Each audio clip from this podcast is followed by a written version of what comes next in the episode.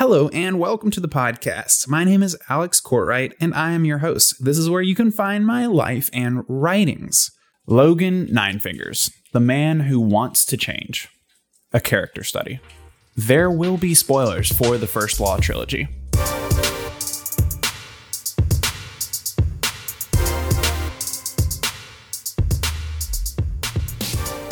So it's like raining outside right next to this window, and I really hope that it comes out in post production. But if it doesn't, I hope you guys enjoy this nice little ambience we got going on. And and back to the video. In the First Law series, Logen is one of our most memorable and likable characters. Which is funny because he might also be one of our darkest. A battle hardened warrior whose greatest motivation when this series starts is simply to survive. Our introduction to Logen leaves many details about who he really is to our own imagination. There are hints and small pieces of information given throughout the trilogy, but it really isn't until the third book that we see him for who he truly is. The first book, The Blade itself, begins with Logen on the run, fleeing for his life through the woods with Rabid Shanka hot on his trail. He's separated from his group and assumed to be dead after soaring off a cliff, plummeting down to the waters below. Thus begins his journey to meeting the first of the Magi, Bayaz, who convinces Logen to travel south with him to visit Adua. There, a world of luxury and safety exists that Logen can't possibly understand. Logen is a fish out of water. He's been on the run for long enough that his only overarching goal is to simply stay alive which is echoed throughout the series in the way that he's constantly whispering to himself and others still alive. The first book actually sees Logen sidelined for much of it, despite him being a major point of view character. Even as the opening chapter is actually his, and he sees a good deal of action throughout. But most of his time in the first entry is simply spent establishing his character. The most dangerous man in the North, nicknamed the Bloody Nine, doing everything he can to run from his past and begin anew. It's clear that he's not the man that he once was, despite us as readers not really having any clue what it is that he once was. At this point, all we know is that he's one scary dude. And he's still quite capable of letting that scary dude out if circumstances become dire enough. But until then, he's actually dead set on avoiding anything resembling conflict. He even shows a great deal of humanity when he carries the wizard's apprentice across many miles, wounded and sick, refusing to leave the kid behind. At the end of the first book, he can almost feel like your favorite character. Sure, he's done some bad things in the past, but he's older now. We pity him. He's lost everything that he's ever loved.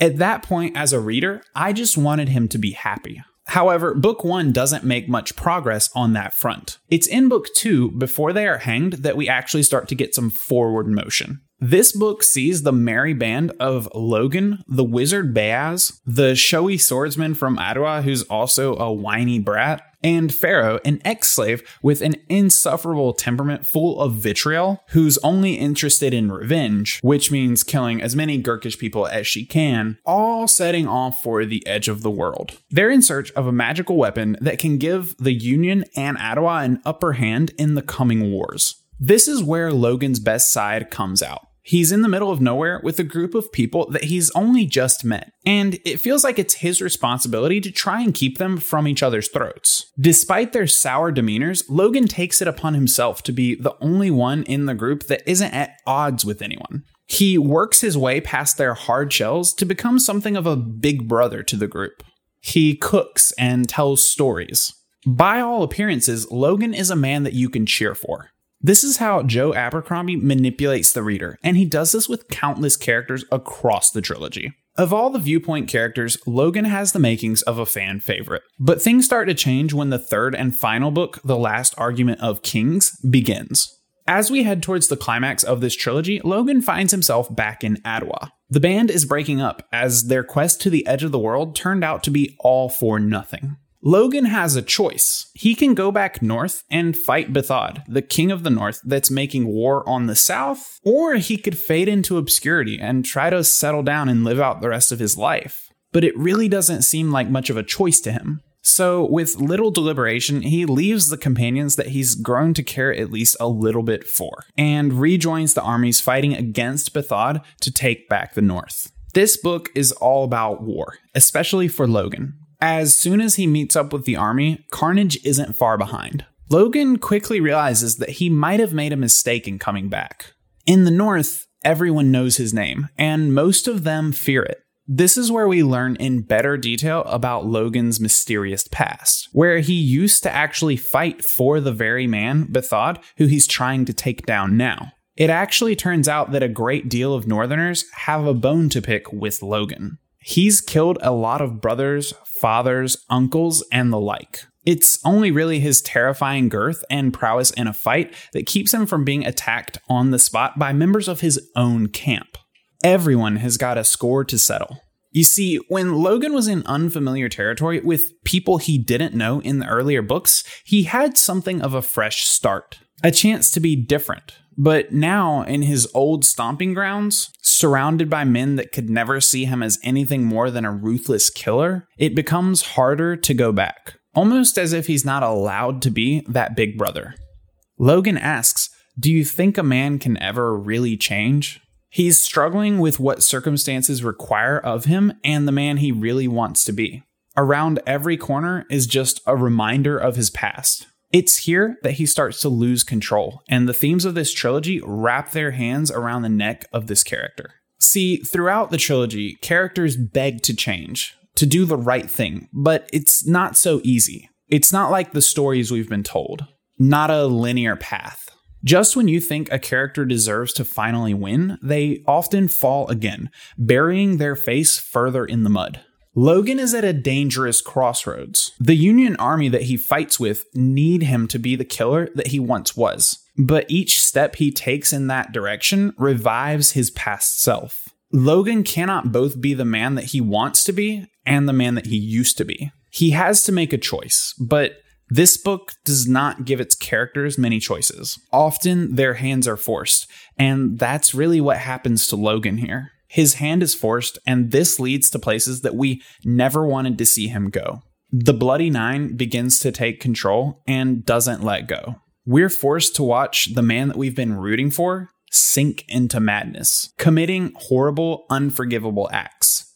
Like fratricide on the battlefield, as he's sometimes unable to distinguish friend from foe when the fog of war sets in. Logen has very few real friends, and even those relationships walk a very tightrope. So, when he murders a longtime companion and even a child in his battle rage, the distance between the reader and character grows ever wider. And it hurts.